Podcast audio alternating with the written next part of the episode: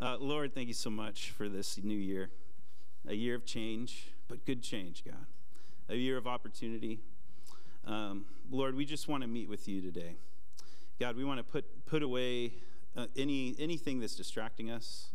Lord, we're just going to get into your word today. And so I pray that you would speak to us directly from your word. May the words in the Bible speak right to our hearts because they come from you. So I pray, pray for that. And we thank you in Jesus' name. Amen. So, when I was a kid, like every normal kid, I watched some TV. I watched some TV, and I'm a 90s kid. And I gotta say, the 90s was a great era for television. Can anybody agree with that? I feel like we're still watching shows from the 90s today because they're so good. But I gotta say, one of the best parts of watching TV Uh, in that era were the commercials. They had commercials that stick with you even to this day, today. Like I could, I could, I could sing a bunch of jingles, and if you grew up in that time, you would know what I was talking about, right? Like if I said, "The best part of waking up is," exactly, exactly. I have, I have like ten examples of that, but. Uh, no, I'm going to skip a. But I have 10 examples, but I thought about one this week as I was prepping this message and prepping this series. Um, like other people who were preteens and teenagers in the 90s, I needed a lot of deodorant. and there was one commercial that epitomized my need for deodorant, and it was the Sure commercial. Anybody remember Sure deodorant? You'd have like you'd have like uh, somebody playing a trumpet with their arms out here, and the line was sure, sure, sure, sure. And then they get to the last guy, and it's unsure, unsure, unsure. that was genius. That was genius advertising. I felt that way one time, like on a youth retreat when I was 14. I forgot to bring my deodorant, and I was like this the whole time. And uh, you know, it was just that idea of being sure or being unsure. And um, regardless of, you know, re- regardless of who you are or whether you're wearing deodorant today, um, you probably know the feeling of being unsure, of feeling unsure, of not. Maybe it's an environment thing, like I'm not sure about being in in church. I'm not sure about God. Today, we're going to start a new series in 2024, and we're going to look at the letters of John in the New Testament. So, we're actually going to take the first quarter of this year. We're going to walk through the books of 1 John, 2 John, and 3 John. 2nd and 3rd John are super short, so I'm just going to tag them on to 1 John. Um, but we're going to walk through the letters of John in the New Testament together. And the, the point of, the, of these letters really is to find assurance is to find assurance in what you believe. Also, I love teaching through books of the Bible because it lets God set the agenda for what we learn. You know? Yes, we can answer questions, but what does God's word actually say and what does it mean? And I love the book of First John because it really is all about finding assurance in Christ. Am I really in with Christ? Am I really sure of what I believe? And that's the question that John answers. You know, you ever wonder, like, is my faith legit? Like, do I have legit faith? Or am I missing something? Or maybe you're in a spot where you're kind of like exploring what a relationship with God looks like. And that's a great spot to be too. But you're not quite sure yet. And that's why First John is in the Bible. John states the purpose of his book clearly in 1 John 5 13. And this is the theme verse for the entire book. John says, I write these things to you who believe in the name of the Son of God, so that you may know that you have eternal life. No wondering. John writes these things to us, not just for the church back then, but for today, so that we can know that we're in Christ beyond a shadow of a doubt.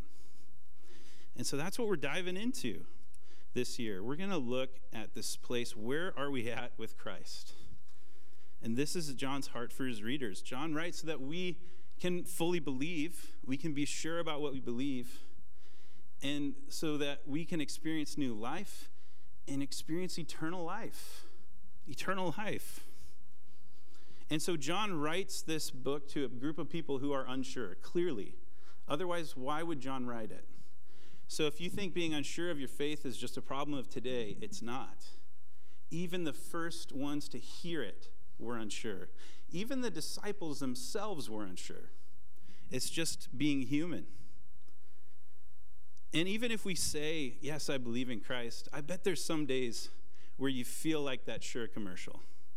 I just, I couldn't help but think of worship, right? Some days you might, some Sundays you might come into worship and you might be sure, right? Raise your hands. Be fully like immersed in your in your relationship and your love of God.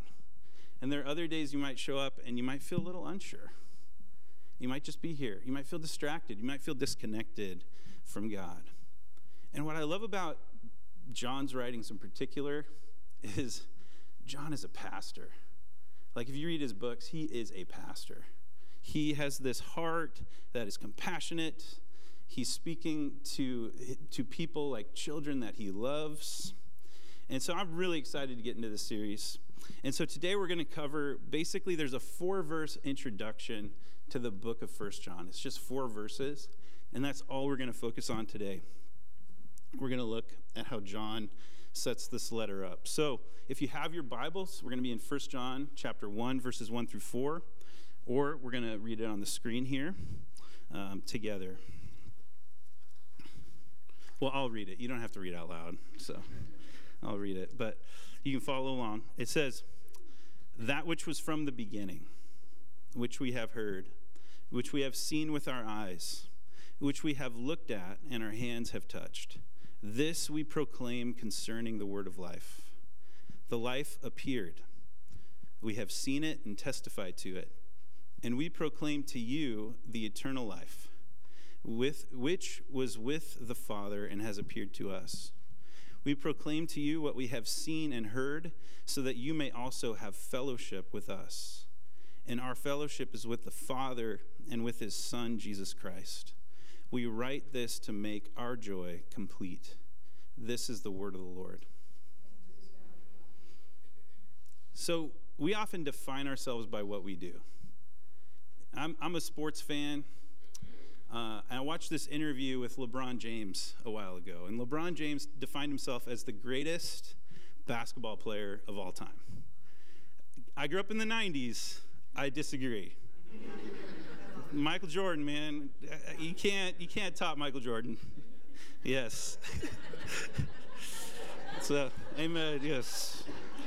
Sorry, I watched those finals. Okay, I watched as a kid, but he would define himself as a basketball player, no doubt. He would define himself as a basketball player.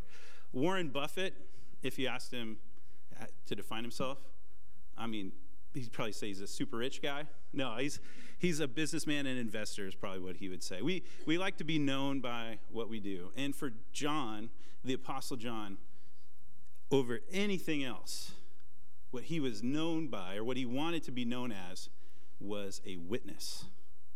John was a witness more than anything else. He was a witness. John's primary calling was to bear witness to the life he had seen and experienced in Christ. That's it. That's John. He is a witness to Christ. John knew Jesus personally. All right, If you if you back up to the Gospels, you see that John and Jesus, he wasn't just a disciple, but he was in the inner circle with Jesus. That inner circle was Peter, James, and John. And so John really was close to Jesus. In fact, in his writing, he describes himself as a disciple that Jesus loved. Like they had a they had a close relationship. And when he opens um, when he opens the Gospel of John, he counts himself among those who have seen the glory of God. I'm going to turn this off, maybe. All right, there we go.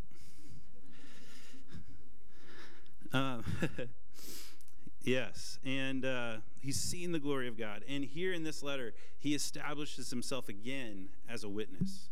Same in the Gospel of John and same in First John. He establishes himself as a witness. he sets up his letter by saying, That which was from the beginning. Just like in the Gospel of John, he speaks to how Jesus is eternal. Like we will have eternal life. He says that, that Jesus is eternal. He's been with the Father at creation. He's been there since the beginning. No beginning, no end. In the beginning. He that which was from the beginning. And then everything else is about him as a witness, which we have heard, which we have seen with our eyes, which we have looked at, and our hands have touched. It's like, I am a first hand witness to the glory of God in Christ. And so he bears witness that Jesus is the Son of God. That's his claim. Jesus is the Son of God. And that is still a hefty claim. In fact, it's a claim that's been on trial ever since Jesus showed up. Is Jesus the Son of God or isn't he? It's, it's been on trial since Jesus showed up. The whole planet, every generation, has wrestled with whether Christ is the Son of God or not. Is he really, is he really the Messiah? Is he really who he says he is? And so, how do we decide if a claim like that is true? Well, if you look at a trial, you do need witnesses for a trial, don't you? You need someone who was there, who saw what happened.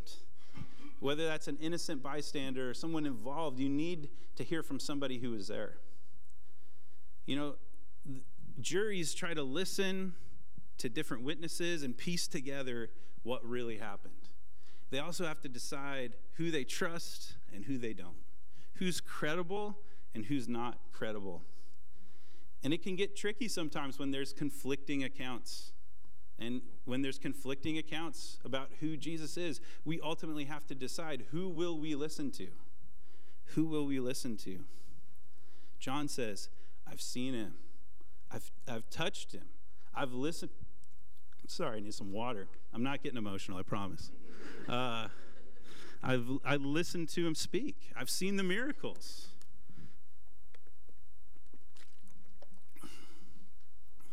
John heard Jesus' teaching and preaching.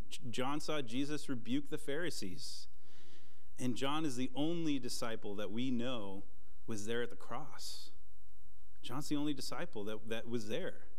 John's the disciple that Jesus looked at and, and said, John, behold your mother. He gave, he entrusted John with his mother Mary uh, on his death. So, as a witness, John is 100% certain of what he believes. He's 100%. Ugh, okay, sorry about that. But he's, he's also not alone, you'll notice. He doesn't use the word I, he uses the word we we have seen. He's referring to the disciples. It wasn't just John that followed Jesus around, there were others, and specifically, like 12 guys. Now, one of them was Judas, and he betrayed Jesus, and he hung himself. The rest of the 11 disciples fully believed and trusted in Jesus as the Son of God. They all proclaimed Jesus as the Son of God after he ascended to heaven. And outside of John, they all gave up their lives because they were proclaiming Jesus as the Son of God. Like, if you want a seal of the witness, think about what it costs that person. There is no greater cost than what the original witnesses of Christ gave. They gave it all. Even John, if you read the church historian Tertullian, he was um, sent by the Roman Emperor Domitian to be boiled in oil. And miraculously, it's recorded that he survived. And they got frustrated, so they sent him off to this island. It probably got freaked out, I would assume. sent him off to this island called Patmos, where he writes uh, Revelation. And so, this is where our faith comes from. These are the men that handed down faith from generation to generation. And of course, there were women there too, Mary Magdalene. But John continues This we proclaim concerning the word of life. The life appeared, and we have seen and testified to it. So, appeared means past tense. Means that there's a period of time where Jesus was here and present, and that time is very significant for us. Extremely significant for us. The light of the world. God appeared in Jesus. And so John speaks to the appearance of Jesus as a historical event. It actually happened. Jesus, the Son of God, appeared on the earth, and John says in his gospel, he dwelt among us. Like I, I saw him, I lived with him, I walked with him. So John is a firsthand witness. But guess what? We weren't there, but we're witnesses too. We are witnesses too. We didn't see the historical event, yet we are still witnesses. God has called us to continue to pass on what the apostles passed on to us faith in Christ, bear the light of Christ. And I love what John says to the apostle Thomas.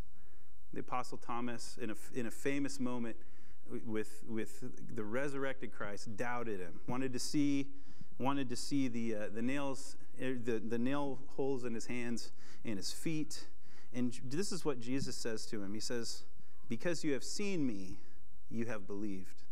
Blessed are those who have not seen and yet believed. Like, you've seen me. Like, of course you believe. But blessed are those who put their faith in me even when they haven't seen even when they haven't seen. Jesus blesses the lives of those who choose to believe and live for the promise of that day. That one day we will see him face to face. Like faith is a temporary thing. When we get to heaven, we won't need faith. But right now, faith is necessary. One day, faith will be made sight, and we won't need witnesses. But right now, we stand on the witness of the church for generations. Also, I want to say this it's not a strange thing to believe in something that you haven't seen. It's actually not that strange. I was thinking about it this week. There's a country in the world called Azerbaijan. I've never been there. I have read one art, Wikipedia article on it. I've seen one picture of it. I've seen it on a map. You know what? I 100% believe there's a real place called Azerbaijan. I, now, has anybody actually been there? That would be hilarious. You've been there? Oh my gosh. Wendy, way to show up and just ruin my illustration. uh, wow, okay. Well, think of another country uh, that you haven't been to. Yeah, yes, affirmation. So I was saying that, I was trying to think of the most random country I could think of. And uh, so, but there are countries in the world that we haven't been to that we haven't heard a lot about. But guess what? We believe that those countries exist 100% because we read about it, we hear about it. So it's not like this is an unusual thing. It's not an unusual thing to believe in something that you haven't seen. You know, we, we, we believe in Wikipedia, of all places. Like, anybody can write anything and put it on Wikipedia. And, you know, and we believe it mostly. So I want to share what the book of Hebrews says about faith. This is Hebrews 11, verse 1. It says, Now faith is the assurance of things hoped for and the conviction of things not seen. Faith is having assurance. God doesn't want to leave us in a place where we're guessing, doubting, unsure. God wants us to be sure. God wants us to be sure and he wants to, to us to be have conviction about what we haven't seen. So god asks us to trust in his witnesses and his word and also in his works that we see that we experience that we, we are actually touched our lives are touched. We bear witness to the things primarily that god's done in our life. There, there comes a time in every court case where the jury has to decide, right? You can't just let trials go on for years and years.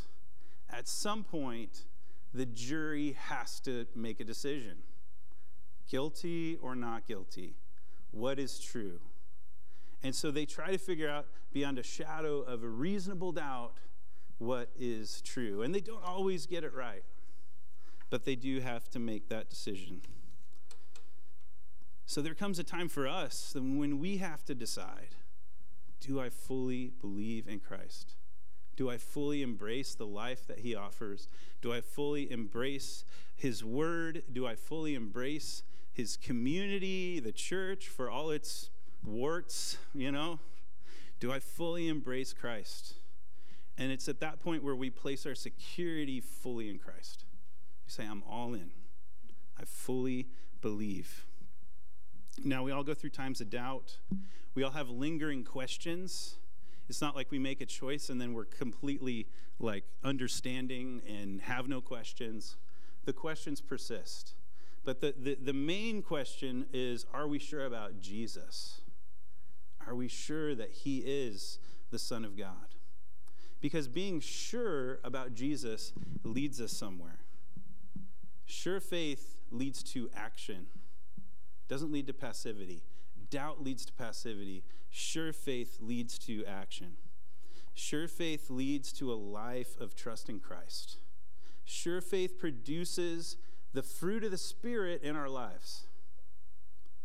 And so doubt does not. James says if you, if you doubt, you're like someone tossed in the waves, back and forth, back and forth. So you might be in a place where you're like, hey, I'm starting to trust Jesus, but I'm not quite there yet. And I would just say, great. Great. Keep processing. Let the jury still be out. You know, let the jury still be out. But don't sit on your hands. Like, pursue what you have, pursue what you know, pursue God. Ask Him if it's true. Thomas pursued God, even in, even in his doubt. He's like, Well, I got to figure this out. Jesus, show me your hands. And that's what it took. And you know what? Jesus didn't condemn Thomas for that. He just said, Hey, it's good that you believe. Even better if you haven't seen me and you believe. So, as much as faith is a choice, it's also this process that we're all in. And it's not just a line like this, it is up and down, up and down. You know, when something bad happens to you, that faith might, might hit some bumps. That's how our faith is tested through our suffering. But then it comes back to Jesus. What do we believe in our hearts about Christ? Who is Jesus to us? And then when we believe, we, like John, are called to bear witness. That's who we are. We are, we are Christ's witnesses to the world in everything we do, not just our words, but also in our action.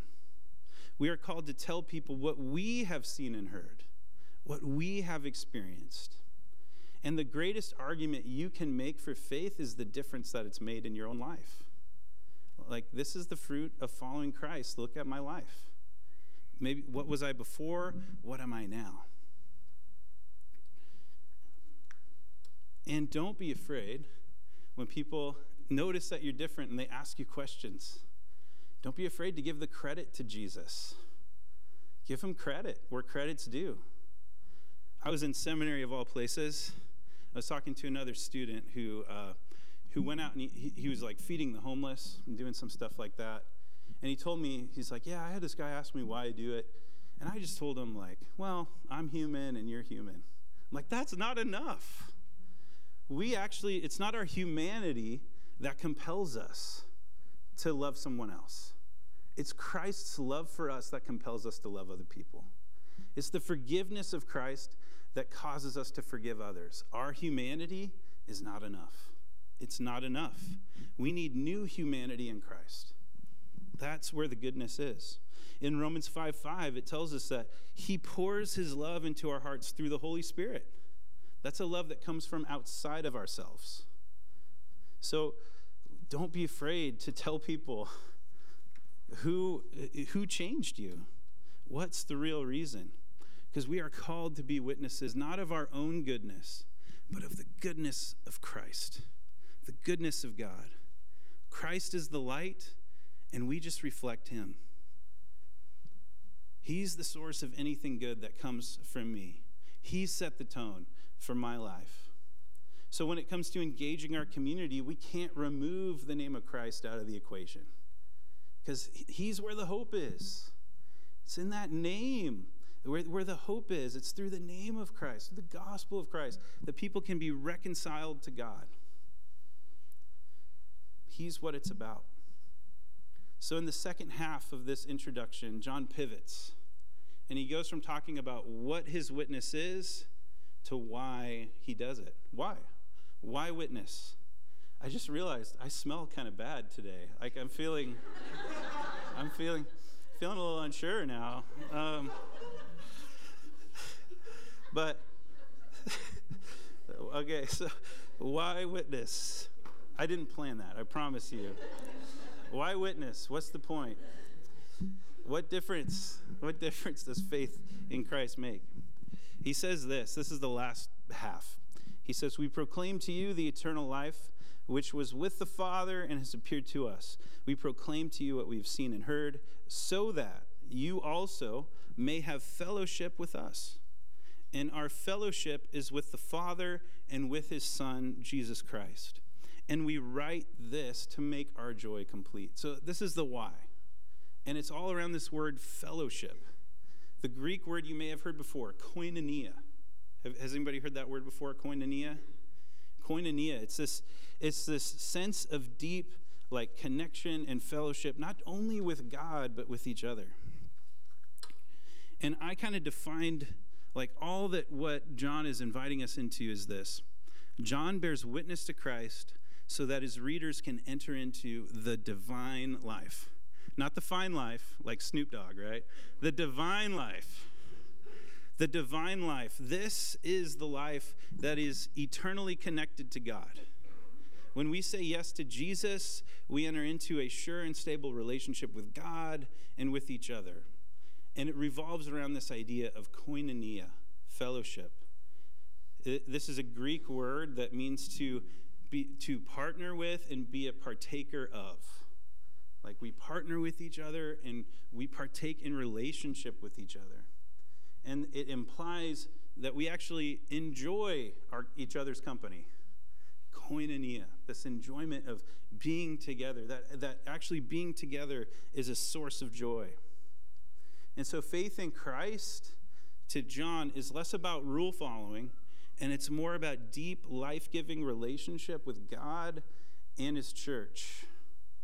And sometimes, if we're not experiencing either, we might settle for rules. But that's not what it's about. It's not about the rules. The heart of our faith is relationship, it's koinonia. Relationship is what changes us, sustains us, and encourages us. It is, this is what's offered in the divine life in 1 John I kind of summed it up in three parts it is eternal life, it is shared life, and it is shared joy. That, that's sort of this picture that we get here in John. That this the life that Christ offers us that we enter into is eternal, it's shared, and it's joyful. And this is what you get. This is what we celebrate when people are baptized. They enter into this life. Not just life on your own, but life that's shared where there's joy. And we, you know, I know we like to talk a lot about community. We can't downplay the importance of eternal life, right? Like we desperately want eternal life. We desperately don't want this life to be it. And that's what God offers. Christ offers his followers this eternal hope that we'll actually see God one day that we'll be together with those we love here and those that we've lost. Like we'll be with him forever. In fact, it's that life that, that, that where all of our hope comes from. It, it allows us to surrender our lives to Christ fully because we're living for that promise. So life becomes less about checking off our bucket lists and more about finding life with Christ, finding life in the fellowship that Christ offers, the koinonia. Life is just better and richer when God is in charge. A life, if we just live for our ambitions, we'll find them empty. But we, when we enter into this shared life with God, we'll find a full cup there. It's a full cup. It's a shared life. We weren't meant to live isolated. We were meant to be part of something, part of the body of Christ, connected, loving each other, serving each other. This too, Christ, and John gets into this, when we believe in Christ, He tears down the walls, like we sang about earlier. He tears down, um, he, he tears down cultural walls, racial walls. He tears down walls between men and women. He tears down every wall that society puts up. I just want to share this verse from Galatians. Galatians 3 says, In Christ, you are all sons of God through faith. For as many of you as were baptized into Christ have put on Christ. There's neither Jew nor Greek, there's neither slave nor free, there is no male or female, for you all are, you are all one in Christ Jesus. This doesn't mean that our cultures go away. It doesn't mean that that um, we don't we don't have a race. This doesn't mean that our genders go away. What it means is that our ultimate reality is that we are one in Christ. Our identity is found in the body of Christ. And there's this key component that John talks about joy. There's joy in this shared life. When we're together and God is in the room, there's joy. There's joy here. There's joy in connecting and loving each other in Christ. There's joy in rejoicing with those who rejoice. There's even joy in mourning with those who mourn. You don't have to grieve alone. You actually bring that into community. And all this is made possible because of Christ. He has brought us together. And together we have shared joy. And John closes this letter kind of selfishly. He says, Make my joy complete. Come on, John, selfish. He's like, Make my joy complete. John has a selfish motive in witnessing. He wants to get joy out of seeing people's lives changed, right? He doesn't do it from guilt, he does it from joy. I don't know if you've ever been, if you've been in the church, maybe you've had these experiences where um, you felt really guilty, and so you felt like you had to tell someone about Jesus, and it felt just kind of icky. Anybody have an experience like that? Like, ah, I don't, oh, this, somebody's telling me to do this, ah, maybe I'll do it. That's not John's motivation. John speaks out of joy. He speaks out of love. He wants to experience the joy of adding more people into the family of God. He wants to he wants the joy of being part of this unified church that loves Jesus and loves each other.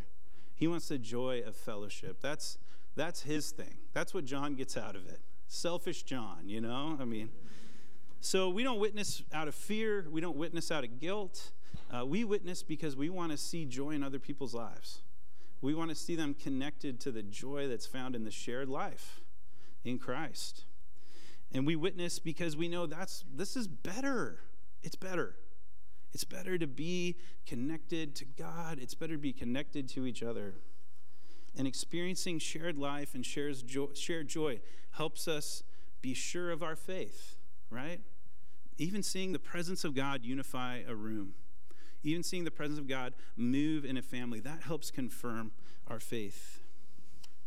So I want to close on this thought.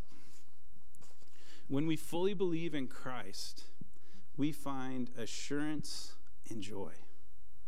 When we fully believe in Christ, we end up in a place where we are assured of what we believe and we experience joy. And that's my prayer for every one of you as we hop into this series that you would be more sure about your faith and that you would experience deeper joy and connection to God. And in the if you want to reduce John's invitation as simply as it gets, that's what it's an invitation into assurance with your relationship with God and joy in community, in a community that God is continuing to work through. I've said several times that I didn't really fully believe until um, I, I, grew up in the church, but I didn't really fully believe until I, I, I left the house and went to college. And the reason why I was fully convinced and fully believed was finding this shared life, finding a community of people who just love me because Christ loved me, who just like, hey, I'm going to show up, we're going to do Bible study every morning outside in the hallway. Okay. You know, like people who were just invested and cared and loved and, and did that. And, and that had such a profound impact on me. I said, you know, I was in college. There's a lot of things you can do in college, right? I'm like, I want that. I want that. And that brought me into relationship with God. And there were times where the joy just poured out, where I'd be driving and the joy would just pour out. It would just well up. I'd be so thankful for what God's done, what He'd saved me from, but also what I was experiencing in, in community.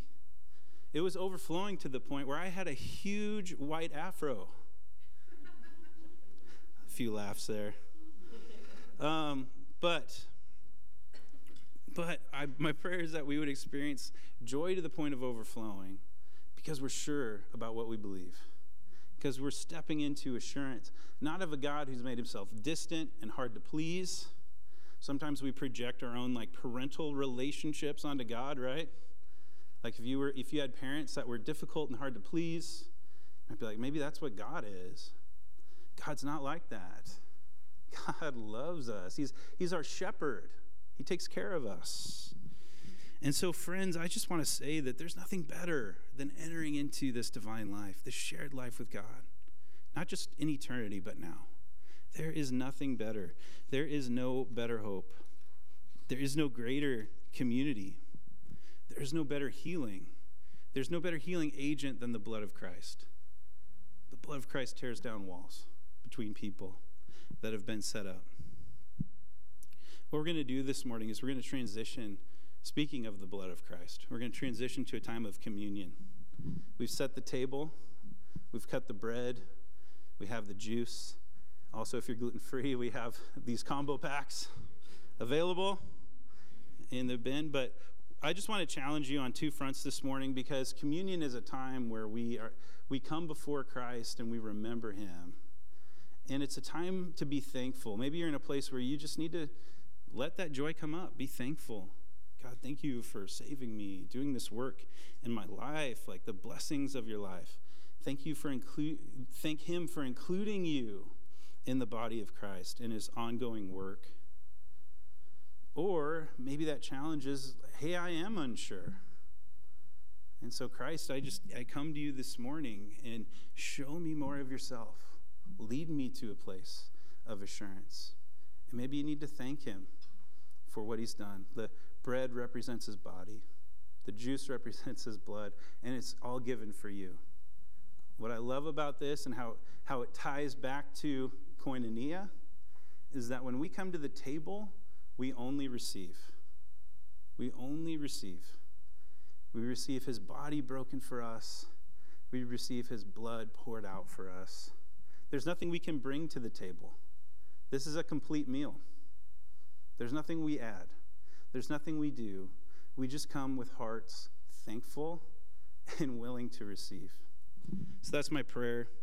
Um, I'm going to pray. Worship team's going to come up, and then uh, we're going to take communion together. Lord Jesus, Lord, I thank you, God, that you don't want to leave us unclear. You don't want to leave us unsure. You don't want to uh, leave us in a place where we don't know who we are or what we're doing, but you want to come in and you want to give us a surety. You want to give us assurance in Christ, signed, sealed, and delivered. And so, Lord, I pray that as we enter into this time of communion, that you would help us to reflect on you, to think about you, to be thankful, and to receive. And I pray this in Jesus' name. Amen.